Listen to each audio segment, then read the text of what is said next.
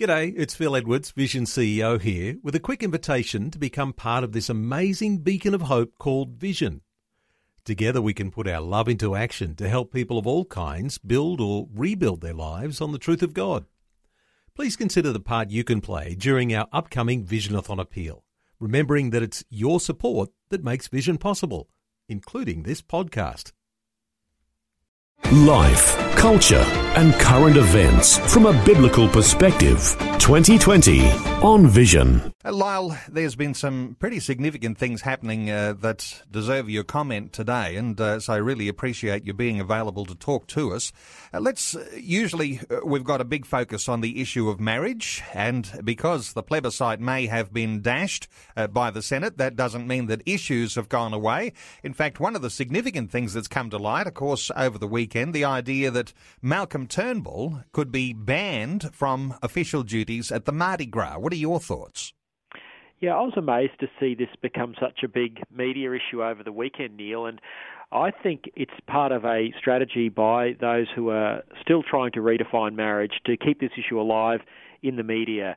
Um, now that they have blocked the plebiscite uh, with the support of Labor in the Senate, uh, the issue really has gone away and it's off the political agenda, and I'm quite happy about that. I think there's bigger issues facing the nation, but we all know that uh, those who want to change marriage uh, want to keep this issue alive and want to force it back into the Parliament. So this is a way of getting more media attention. They've uh, banned Malcolm Turnbull from uh, being a VIP at the at the Gay and Lesbian Mardi Gras next February, March, I think it is and uh, that means that um, that uh, they are trying to punish him uh, because he has had this policy of allowing the Australian people to have a say on whether marriage should be changed. Now, it's a very anti-democratic uh, approach they're taking, but uh, because Mr Turnbull's not doing things their way, this is their way of punishing him. Well, it's interesting, isn't it? Because some of the commentary I've heard uh, almost paints that whole uh, issue into the idea of shooting down uh, the man who might well have been their best supporter. And, uh, you know, we've often been critical of his stance on uh, same sex marriage. But what do you think of that idea? Have they shot down one of their best supports? Well, exactly, Neil. I mean, Malcolm Turnbull has been on the record for a long time saying he supports uh, redefining marriage. His electorate of Wentworth uh, has a uh, a large-ish uh, population of homosexual people uh, who support redefining marriage. Uh, but what the Mardi Gras people are doing is essentially poking Malcolm Turnbull in the eye. I don't think they'll win any friends from his government with this, and and all they're doing is showing themselves to the wider Australian community as very intolerant people. And uh, I think that's the real take home message from this. And I think we should all reflect on uh, if this is how they behave uh, with the law having not been changed, uh, what will they be like uh, when they do have the force of a new marriage law behind them, I think the intolerance will go up another level, and that's even more dangerous because they've got the law with them, and that makes it difficult for those of us who will always dissent uh, from a state uh, redefining of marriage.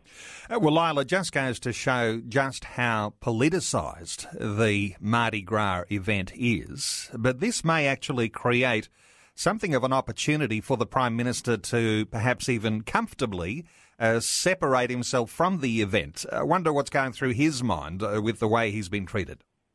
Well, I saw him on uh, on Sky News last night uh, telling Chris Kenny that uh, he he has lots of friends who are gay, and uh, he's got other avenues of, of going to the Mardi Gras. So essentially, the Prime Minister was trying to just laugh it off.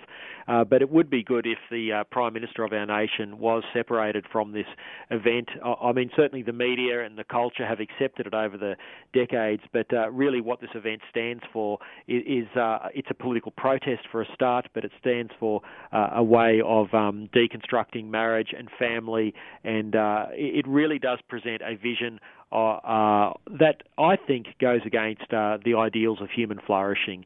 Uh, I think if if you um, promote open sexual license, uh, which is what the Mardi Gras does, uh, that's not a realistic way to conduct flourishing human relationships. And I think it's a good thing if the Prime Minister of our nation is disassociated from it on on any measure.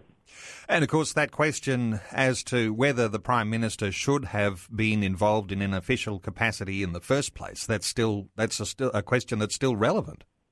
Yes, it is, and as I say, I, I think he, he shouldn't have been, uh, and I think the Labor leader should should not be. Uh, it's not an event that uh, people who are trying to encourage uh, human flourishing in Australia and, and solid marriage and family, which of course we all know we need. Uh, we need a rebuilding of marriage and family culture in this nation, um, and uh, supporting events like this is not the way to do it. Let's stay with the Prime Minister and other issues that he's right in the centre of. Of course, major announcement on the weekend of a deal with the United States to resettle refugees there from Nauru and Manus Island. Uh, what are your thoughts, Lyle Shelton? Look, I think it's terrific that uh, the government is finding a way to resolve uh, the issue of people being stranded on Manus Island and, and Nauru. We we know that uh, it's controversial that uh, tough border protection measures to stop people dying at sea have meant uh, offshore processing uh, to stop the people smuggling. There has needed to be these fairly harsh policies, which I don't think any of us have been comfortable with, but it's very difficult to know what the alternative is. And to now be able to um, ha- have a an arrangement with the United States where people can be taken from Nauru and Manus and resettled in America, I think is is a good thing. Uh, and of course, the government's making it very clear that uh, this is a one-off. They're not wanting to in any way uh, create incentive for the people smuggling trade to, to, start again. And I think the sooner we can see these offshore detention facilities uh, depopulated with people uh, resettled or, or, gone back to their country of origin, uh, I think the better. And hopefully, this can be, um, you know, the underlining of, of what's been a fairly terrible chapter in Australian history. Uh, we've all been praying for a solution. Whether this is the solution yet to be seen, because uh, I guess there are those doubts. Uh, over whether it will start the people smugglers' activities again because the US is a first world nation and uh, that may not actually be a deterrent uh, for people smugglers. Well, that, that's the danger with resettling people to a, a first world nation.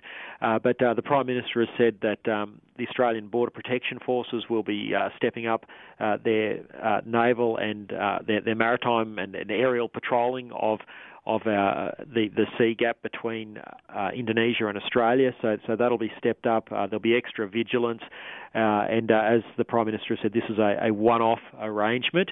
Um, so no one um, who, who, makes it here by way of people smuggler in the future can expect uh, this sort of treatment. I, I think uh, anyone who's thinking about people engaging the services of a people smuggler would have to know that Australia is, is not uh, an attractive place. Uh, we, we have secured our borders, that's important, uh, and that's allowed us to be more generous with our humanitarian intake, and I hope we can be more generous uh, in the future uh, once this uh, issue is, is well and truly behind us. Let's talk about some more to do with the US. Of course, the dust is beginning to settle on the big upset last week, the Trump presidency, and that creates all sorts of issues uh, for the Australian uh, relationship with the United States, uh, the uh, the Trans-Pacific Partnership, the big trade deal, uh, which involves the US and other partners around the Pacific, uh, but also there's been questions about the ANZUS alliance and how strong that will be. your thoughts on on what sort of effect effects the Trump presidency might have on Australian relations into the future, Lyle? Well, well, first of all, it was a a big shock that uh, Donald Trump was elected. I don't think uh, anyone expected this. All the mainstream media uh, said Hillary Clinton was going to romp it in. Uh, the polls said that. Uh, so this has really been uh, something that's happened against the, the run of play. I think uh, all of us as Christians share our concerns with um, uh, share concerns with Mr. Trump's character and the things he said about women, in particular. Although Hillary Clinton's husband Bill was just as bad, if not worse, in his treatment of, of women.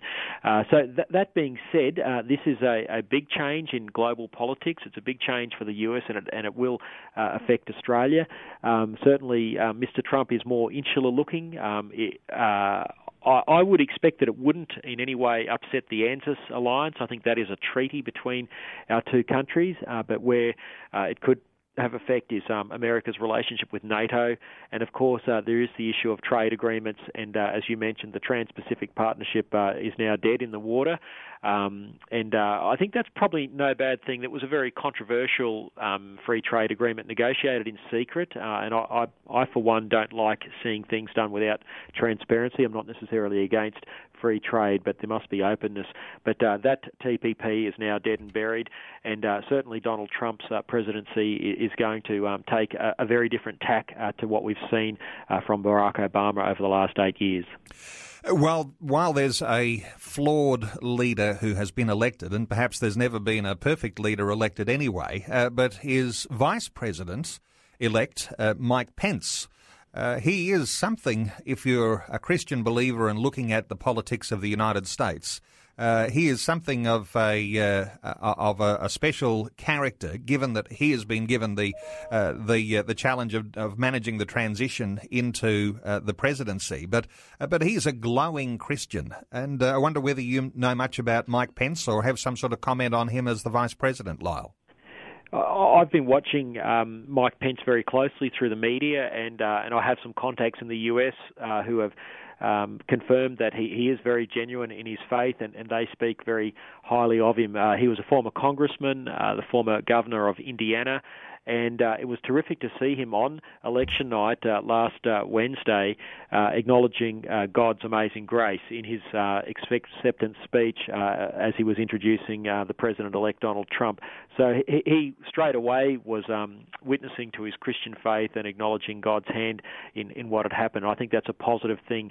he is a very, very solid evangelical Christian, and I expect that he will be a terrific influence on a Trump administration. And as you said, he's, he's he's now been given the task of of uh, managing the transition team uh, to government. That's a very uh, important role, and uh, I think this does augur well, despite uh, a flawed candidate. And as you said, uh, there is no perfect candidate. Christians never or rarely have um, someone who who, who is a, a, perfect Christian to vote for. So these are always the choices before us. But to have people like Mike Pence in the administration, I think uh, is, a good thing, and um, I think uh, we should.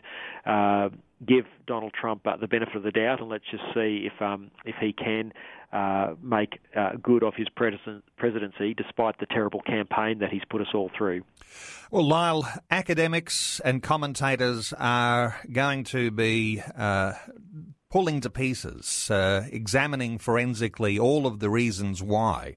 Uh, not only that Donald Trump has ascended to this place where he's now the president elect, but they'll also be uh, looking at Hillary Clinton and uh, and asking the questions and forensically examining her demise and why she lost the election. Uh, Donald Trump credits Twitter for his win. Uh, what sort of thoughts have you got about?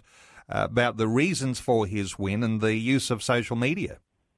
I'm not sure whether Twitter uh, was the reason. Um, I think. Uh, well, it perhaps was in this sense, in that uh, Donald Trump represents a major disruption of the mainstream, and certainly his tweets were very disruptive. I don't know whether they're always helpful to his campaign, but what they did, uh, I guess, is is reinforce in the minds of people that this uh, person is an outsider uh, that he is standing up to the political establishment and to elites who who have been telling uh, ordinary people for, for decades now what they should think and how they should think. And I think people are, are sick of that.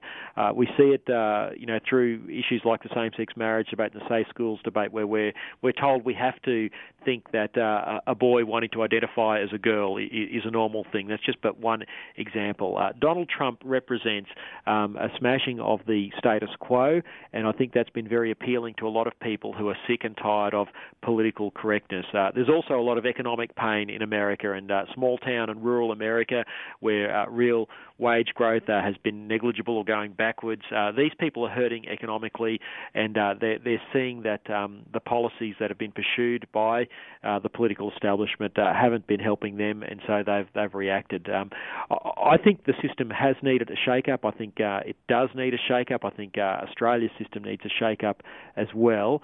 Um, I, wish it didn't quite have to happen this way, but if if some good can come out of this, that mainstream parliamentarians are taking greater notice of what ordinary people are saying and uh, eschewing political correctness, I think that'll be a good thing as a result of this.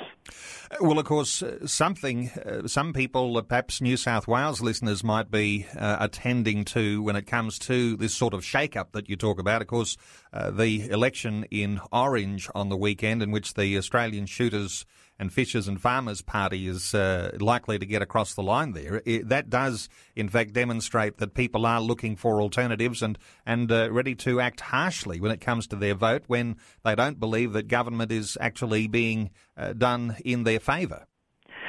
Absolutely. Um, we've seen our own uh, Brexit uh, Trump phenomenon play out here uh, almost immediately with the Orange uh, by election at the weekend. Uh, what was a solid New South Wales National Party seat, they've now lost, they've been trounced. and um, you know, I've been watching the drift of the New South Wales Nationals for some time as they've gone away from their um, their, their core business. Uh, that they've uh, had many prominent supporters of same-sex marriage amongst the New South Wales nat- Nationals. Their, their, young Nationals have been taken over by people supporting uh, almost Greens uh, social policy. Uh, people in the bush look at that and, and, they go, "Hang on, this is this is not uh, this is not the party that that they've supported all their lives." And I think it's a big wake-up call to the New South Wales Nationals, and it's a big wake-up call to to politics in Australia. Um, people are, are disenchanted and they will vote for independents and minor parties as a way of sending a message. And uh, unless uh, the parties in Canberra and, uh, and the other state parliaments uh, recognise this, I think we could see more of this before we see less. Well, Lyle Shelton, always good getting your insights. Uh, a great update on some of the issues that we're facing in this current day and through the coming week ahead.